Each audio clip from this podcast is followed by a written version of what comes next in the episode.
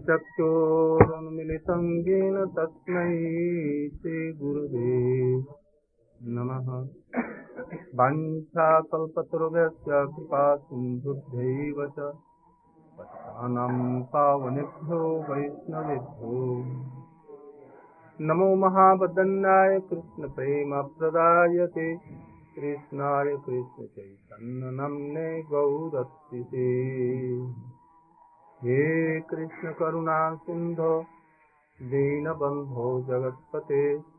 गोपेश गोपिका कान्त राधाकान्त नमस्ते। सप्त काञ्चन गौराङ्गी, राधे वृन्दावनेश्वरी विषभानुसुते देव, प्रणमामि हरि। हा देवी जाते निपत्तभुवि दण्डवत उद्भटर्ति अस्य प्रसादमबुधस्य जनस्य कृत्वा गन्धर्विके तव गणे गणनन्दिते अङ्गश्यामलिं तटाभिरभितो मन्दे कृतेन्दीवरम् जड्डञ्जागुदरोति साङ्गिदधतमपट्टम्बरस्य श्रिया बृन्दारण्यनिवासिनं हृदिलसद्दामाभिरामोदरम् राधास्कन्दनिवेशितो जलभुजं ध्यायेन् दामोदरम्। भक्त्या विहीनापरादलस्यै चित्वा कामादितरङ्गमध्ये कृपामयीं त्वां शरणं प्रपन्ना। वृन्दे नुमस्ते चरणारविन्द। गुरवे गौरचन्द्राय राधिकायै तदालय कृष्णाय कृष्णभक्ताय तद्भक्ताय नमो नमः। यं प्रव्रजन्तमनुपेतमपेतकृत्यं द्वैपायनो विरहकातर्या जुहाव पुत्रेति तन्मयतया सर्वोऽभिनेदु। तं सर्वभूतहृदयं मानतोऽस्मि। वदामि राधाम्। भजामि राधाम्। भजामि राधाम्। अरविन्दनेत्राम् स्मरामि राधाम्। मधुरस्मिताभ्याम् वदामि राधाम्। करुणाभरभ्रम् मन्नास्ति गतिर्न कापि श्री बृहद भगवतामृतम हम लोग का बृहद भगवतामृत का पाठ चल रहा है। इसमें गोप कुमार द्वारका पहुँच गए हैं और उनसे उद्धव जी से और गोप कुमार में वार्तालाप चल रही है। प्रसंग था, गोप कुमार को कहीं भी आत्मसंतोष तृप्ति नहीं हुई। द्वारका में पहुँच गए, कृष्ण को पा भी लिया और कभी कभी वो बंसी भी बजाते हैं। गोचारण भी करते हैं। वृंदावन की लीला को भी दिखला देते हैं तो भी इनको विरह लगा हुआ है। और इनको संतोष ही नहीं होता। तो वही नारद जी करें, इसको क्यों नहीं संतोष होता? ऐसी दुर्लभ वस्तु इसको मिल गई। अब बाकी सारा इसको। और उसी में चल रही है। जो कृष्ण रस का, वृंदावन रस का रसिक है, उनको कभी भी द्वारका तक में भी कहीं भी आत्मसंतोष नहीं होगा, तृप्ति नहीं होगी ये संभव पर नहीं। इसी को बतलाते हुए नारद जी, ब्रज की कृष्ण की जितनी भी लीलाएँ हैं, उनको प्रणाम करने लगे। एक एक लीला को जन्म लीला से आरंभ करके सब लीलाओं को प्रणाम सूत्र में कर रहे हैं। सनातन गोस्वामी ने इसी के ऊपर में दसम स्कंद की लीलाओं के प्रणाम के रूप में एक सौ आठ मालाएँ गुथी है। कृष्ण लीला स्तव इन्हीं लीलाओं के ऊपर। तो वही हम लोग चलते चलते चलते मथुरा तक हम लोग कृष्ण के गोचारण दावालन पान इत्यादि तक पहुँचे। यहाँ पर आकर के हम लोग इक्कीसवें अध्याय की लीलाओं में हम लोग पहुँचे। नारद जी गोपियों के बंसी गीत को प्रणाम कर रहे हैं। तो उसी प्रसंग में हम लोग यहाँ तक पहुँच करके थोड़ा सोचा जो इस पर एक विहंगम दृष्टि डाली जाए। ये बंसी गीत है क्या आखिर चीज़ इसको बंसी गीत कहते हैं? तो थोड़ा सा यद्यपि हम लोगों का अधिकार नहीं है, हम जानते हैं। श्रोताओं में जो बैठे हैं, इनमें प्राय प्राय जैसे कल कहा था ना वो सब, मुनयो तो ऐसे इन लोगों में भी कुछ अधिकारी हैं। किंतु मैं और अधिकांश श्रोता लोग, हम लोगों का अधिकार नहीं है। अधिकारी है ही नहीं है, ऐसा कहना अपराध हो जाएगा। जिनको लोग नहीं अधिकार हैं। किंतु मुफ़्त में है, कम है, हैं। वो लोग हम लोगों के प्रणम में है। तो अभी इस लीला में क्या चीज़ है इसको दिखलाने के लिए हम लोगों ने थोड़े से संक्षेप रूप में विहंगम दृष्टि से इस पर दृष्टिपात अनुशीलन कर रहे हैं। कल तक हमने प्रारंभ में कुछ गोस्वामियों की शिक्षा जो हम कैसे इसमें प्रवेश करें, उसमें हम लोगों ने कुछ विचार किया। अनर्थ दूर होने के लिए। बिना अनर्थ दूर हुए जो लोभ जैसा दिखता है, वो लोभ नहीं, बल्कि उत्पात है। ना? वो लोभ नहीं है। वो है उत्पात और जब अनर्थ निवृत्ति के बाद में, जब आत्मा की वृत्ति कुछ उसमें से प्रकाशित होने लगे, तब ऐसा समझा जाएगा जी हाँ उसको कुछ अब लोभ हुआ है।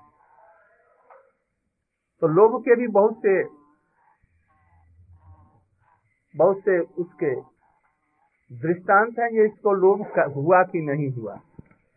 तो उसके पहले एक और चीज़ हम लोग विचार करेंगे, जिसको ऐसी कथाओं में लोभ हुई है।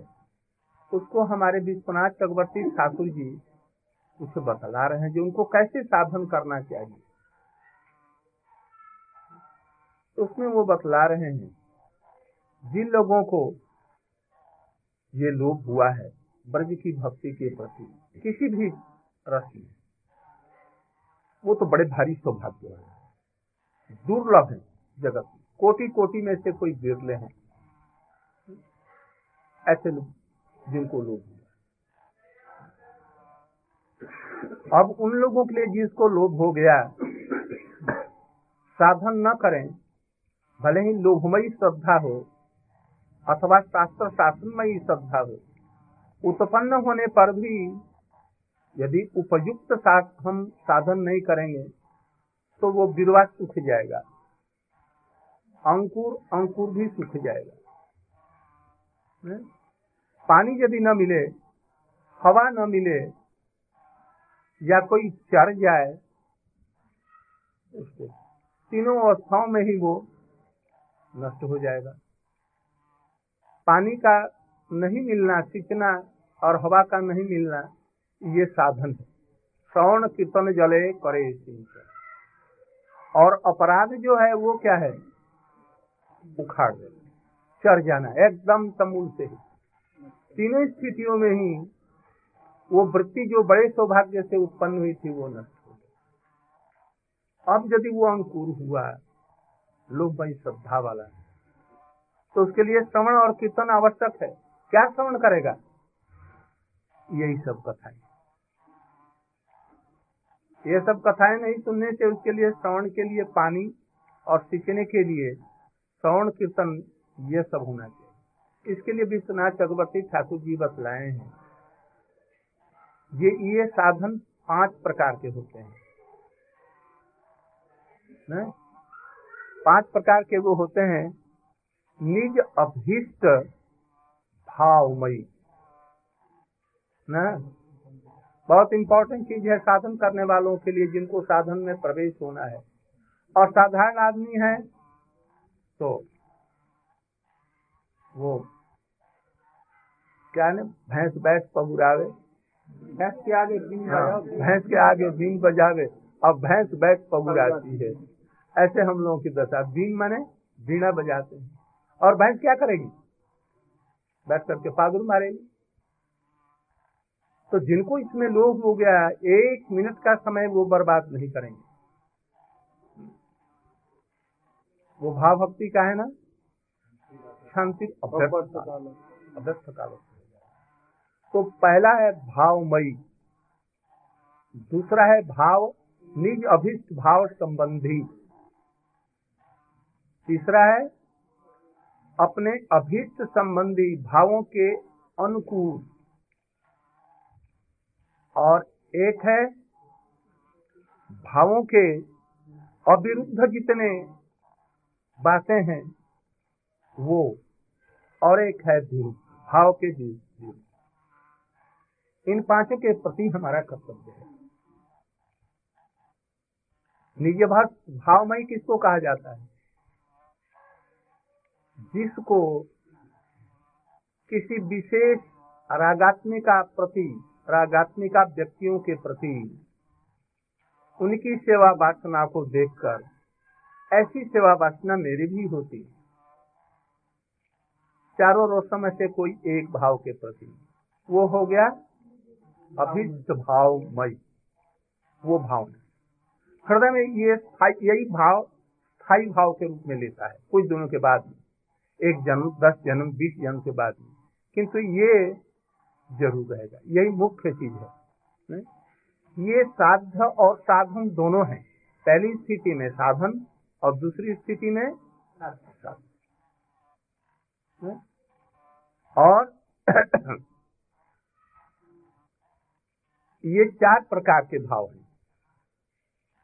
दास्य सत्य वात्सल्य और इसको यदि किसी को ऐसा लोग हो गया तो हीरा जवाहरात और मणियों की अपेक्षा कोटि गुण अधिक इसको भीतर में संजोग करके रखना पड़ेगा। कहीं हवा न लग जाए, नहीं तो कर्पूर की भांति उड़ जाएगी ये भावना।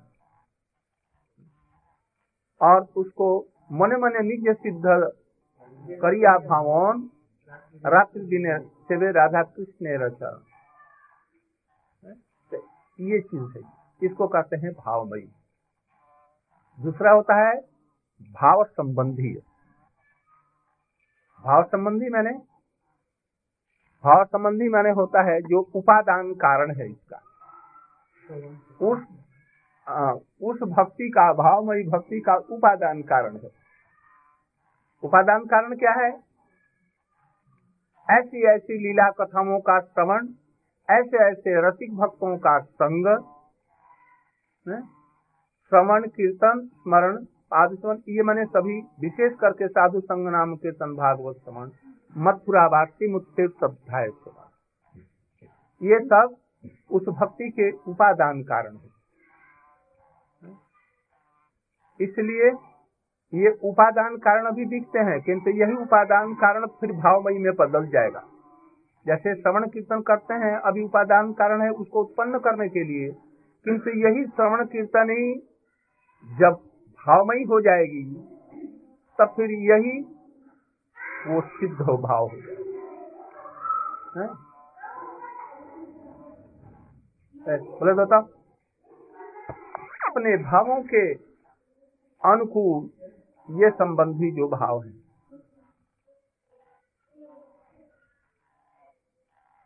अपने अपने भावों के अनुकूल जो साधन है, वही साधन होगा, तब तो ये भाव संबंधी होगा। जैसे गुरुकरण। गुरुकरण करने के बाद में दीक्षा और शिक्षा। न गुरु सेवा। ये दस अंग पहले के और इसके बाद में सिद्धाम में रहना इत्यादि जितने भी भक्ति के अंग हैं, वो इसके लिए अनुकूल हो, उनमें से उनको ले ले। प्रतिकूल वाला न ले तो ये सब हो गया उपादान कारण। और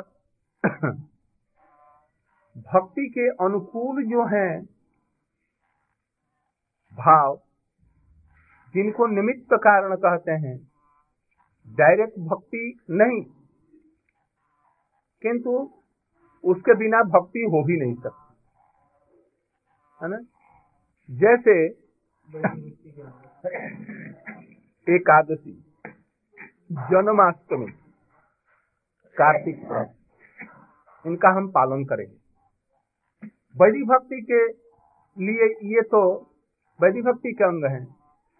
किंतु श्रवण कीर्तन यदि कार्तिक महीने में, जन्माष्टमी के समय में और एकादशी में यदि राधा कृष्ण के ऐसे ही भाव संबंधी दशम स्कंद वाली लीला चरित्र इत्यादि का वर्णन और श्रवण इत्यादि होता है तो यही उपादान कारण बन जाएँगे ना? और जब इसलिए करते हैं कि हमको करना चाहिए शास्त्र ऐसा कहते हैं तब तक ये वैदिक भक्ति बन जाएगी ना? अंग वही एक किंतु भावना के अनुरूप में उसके भाव बदल जाने से, वहाँ पर वैदिक भक्ति का अंग होने से यह निमित्त कारण हुआ। है और जबकि वो भावमयी भक्ति के अंतर्गत में वो होकर के वैसे उसके अनुकूल हो जाता है, वो उपादान कारण हो जाए। है कठिन, किंतु समझने की चेष्टा करते तो भक्ति में प्रवेश कर सकते हैं। अन्यथा भक्ति ऐसी सहज नहीं है जो झट प्रवेश कर जाए। ये रसगुल्ला नहीं है मथुरा का पेड़ा नहीं। बस लिया, खरीदा और बस मुख में दे दिया। समझना पड़ेगा, खूब अच्छी तरह से। दिन रात एक करना पड़ेगा। यदि इन चीज़ों को जो बतला रहे हैं, संक्षेप में हम बतला रहे हैं, किंतु यदि समझने की चेष्टा की जाए, नहीं समझ में आया फिर समझेंगे और इस काम में हम लग। प्राण जाय बरु, वचन न जाय। संकल्प से हम च्युत नहीं। डू आर डाई करो या मरो। ऐसा जब हो जाएगा तो क्यों नहीं भक्ति होगी? जसोदा जी का परिश्रम दे करके कृष्ण का चित्त द्रवित क्यों नहीं होगा?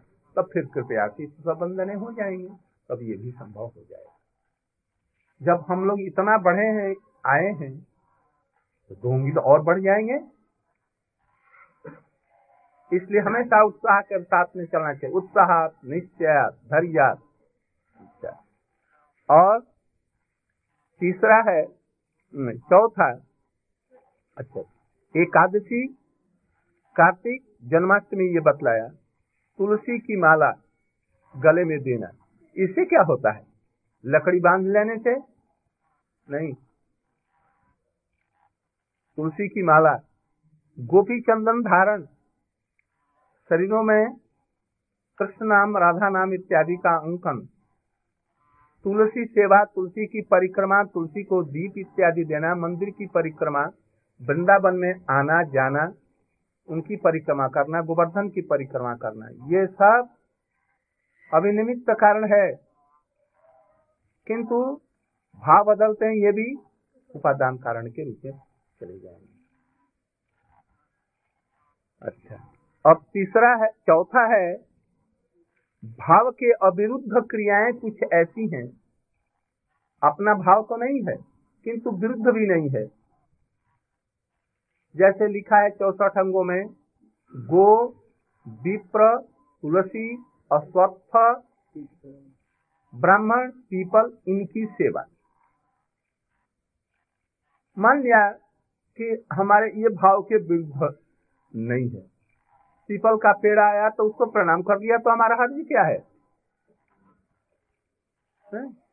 वृंदावन का ब्रजवासी कोई है, ब्राह्मण है एकांतिक भक्त नहीं है। हम लोग का गौड़ियों वैष्णव के विचार जैसा होना चाहिए ना, राधा पक्षीय ये सब एकांतिक पर की अभाव युक्त जो भगवान का भजन है, उसमें वो नहीं है। वो सभी भावों को राधा वल्लभ जी हैं, ठीक है, बिहारी जी भी ठीक है, मदन मोहन जी भी ठीक है, वो भी ठीक है। गोपेश्वर महादेव जी की हानि चले जाते हैं और और सब, देवदत्ता देवी सब, और दान दक्षिणा में भी चले जाते हैं, वो यज्ञ भी करा देते हैं, श्राद्ध इत्यादि भी ले लेते हैं, दान भी ले लेते हैं। किंतु कुछ पढ़े लिखे हैं, वृंदावन में रहते हैं एक साधारण प्रति वृंदावन का मैं ब्रजवासी, ये भाव। तो ऐसे ब्राह्मण को यदि हमने प्रणाम कर दिया तो इसमें हर्ज क्या है? ये अविरुद्ध भाव वाले कोई लाभ भी नहीं है कुछ हानि भी नहीं है। कुछ तटस्थ जैसा है। तो भी हमारे रघुनाथ दास गोस्वामी ने भी बतलाया है। क्या बतलाया? गुरु गोष्ठे गोष्ठालेशु सुजने भूसुरगणे स्वमंत्रे श्री नामनी ब्रज शरण। इत्यादि में कहा है ना? तो उनको सम्मान देना चाहिए। ब्राह्मण लोगों को उसे संतुष्ट हो जाते हैं क्या है? रहते तो है वृंदावन में भले ये कांतिक रूप से नहीं होकर के। रामचंद्र जी की आराधना करते हैं तो क्या अर्ज़ हमारे कृष्ण का ही तो वैभव है। उन्हीं का तो प्रकाश है। राम कोई कृष्ण से अलग थोड़े हैं। हमारे कृष्ण की एक वो भी लीला है। इसलिए उन लोगों को भी प्रणाम इत्यादि कर और वैष्णव की सेवा। वैष्णव की सेवा ये भी इसी के अंतर्गत लेते हैं। किंतु कहते हैं कि वैष्णव की सेवा इसमें लेने पर भी इसको अंदर में मत लो। ले लिया। हमने कैटेगरी में विभाग करने के लिए ले लिया है। किंतु इसको ऐसे समझो। कृष्ण की बंसी और कृष्ण दोनों हैं। गोपियों को या यशोदा मैया को किसके प्रति प्यार अधिक होता है? कृष्ण के प्रति ना बंसी के प्रति? यदि किसी का बंसी के प्रति आदर न रह करके कृष्ण के प्रति आदर हो तो इसमें कुछ गड़बड़ी होने की संभावना है। इसलिए कृष्ण से भी कृष्ण की प्रिय वस्तुओं के प्रति ब्रजवासी भाव वाले लोगों के लिए अधिक भाव होता है। कृष्ण दधी मक्खन खाएँगे और उसी को उन्होंने खनिया को उलाट दिया और दूध, दही बह गई। बह गया दही। जी आई, क्या किया तूने? बड़ा भारी दुष्ट हो गया। बस कान में रोड दिया। ऐ करने लग गए। अरे जसोदे, तू कैसी है? तुम्हारा दूध प्यारा है, कृष्ण प्यारे हैं। जसोदा जी इसका उत्तर नहीं देंगी। रोज से देखेंगी, है? रोज जो झड़िया तोड़ता है, दही फैला देता है, बस इतना है कहीं जवाब नहीं देंगे। किंतु वैष्णव लोग इसका उत्तर देंगे। ये कृष्ण से भी अधिक, कृष्ण की प्यारी वस्तुओं के प्रति एक महिला है, अपने बच्चे को लेकर के आई। महिला का आदर सम्मान मत करो, और उसके बच्चे को मिठाई उठाई दे करके जरा प्यार करके चुम्बन कर दो, वो अपने आप प्रसन्न हो जाएगी। और लड़के को दुत्कार दो, उनको खूब सिंहासन पर बैठाओ। उनको अच्छा लगेगा। इसलिए कृष्ण से भी कृष्ण के जो प्रियजन हैं, वैष्णव लोग हैं, कहते हैं ना कृष्ण, हमारे प्राण वही हैं और उनका प्राण मैं हूँ। ऐसे वैष्णव की सेवा, कृष्ण की सेवा से भी अधिक समझ करके करो। यदि ऐसे भक्ति को चाहता है। और पांचवी चीज़ है, जो वृद्ध चीज़ें हैं, उनको प्रत्याग करो। क्या चीज़? अहम रहो उपासना। मैं ललिता हूँ। मैं विशाखा हूँ। मैं जसोदा हूँ। मैं रूप मंजरी हूँ। ये सब भाव एकदम दूर करो। ये भाव कभी भी नहीं आने पाए। अंग उपासना या इसके समान और चीज़ें। और द्वारका में पृथ्वी का रहना। यहाँ से छोड़ करके बीच में द्वारका जाते हैं। और रुक्मिणी इत्यादि का भी अर्चन पूजन करते हैं। राम सीता को भी रख लिया, राधा कृष्ण को भी रख लिया, रुक्मिणी और सत्यभामा और कृष्ण को भी रख लिया और सबकी पूजा करते हैं। बाल गोपाल को भी रख लिया और राधा कृष्ण को भी रख लिया और कृष्ण बलदेव को भी रख लिया। ये क्या होगा? भाव वृद्ध हो जाएगा सर वो भक्ति गड़बड़ हो जाएगी। किसी में सिद्धि नहीं होगी। इसलिए ऐश्वर्य और माधुर्य एक जगह रहने पर भी स्पष्ट रूप में, प्रकट रूप में एक जगह नहीं रहेगा। उसमें कुछ गड़बड़ हो जाएगा। इसलिए ऐसे विरुद्ध जो चीज़ें हैं, इनको दूर रखना पड़ेगा। जो अपने भावों के अनुकूल हो, बस ऐसा ही साधन करना पड़ेगा। इस प्रकार से पाँचों को समझ करके अनुकूल को ग्रहण, प्रतिकूल को वर्जन और जो भावमयी है, उसको स्थायी भाव लाने की चेष्टा और भाव संबंधी है, उसको भी भावमयी में परिवर्तन कर दिया और निमित्त को भी उपादान कारण में परिवर्तित कर दिया तब तो भक्ति। एक जन्म का कुछ समय में ही ये हो सकती है।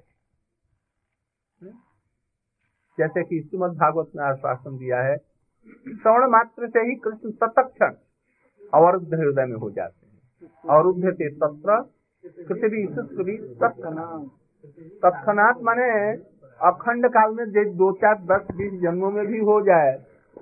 हम तो समझते हैं कि हम लोगों के लिए कोई गारंटी दे एक लाख जन्म में आपका हो जाएगा।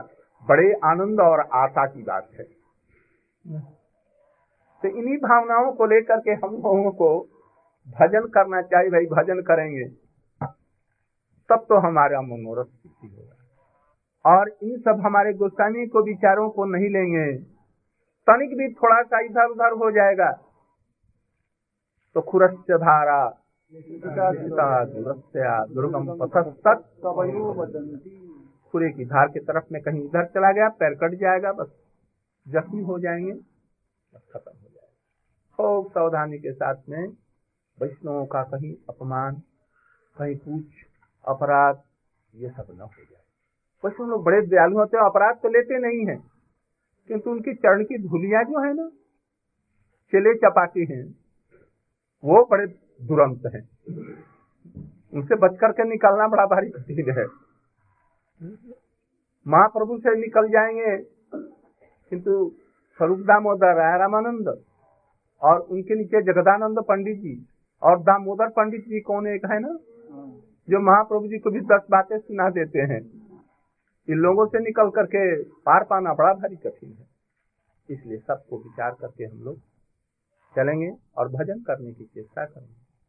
तब फिर हम लोग इस रागात्मिका भक्ति के अनुगमन में रागा भक्ति के प्रति कुछ लोभमयी भावना हो सकती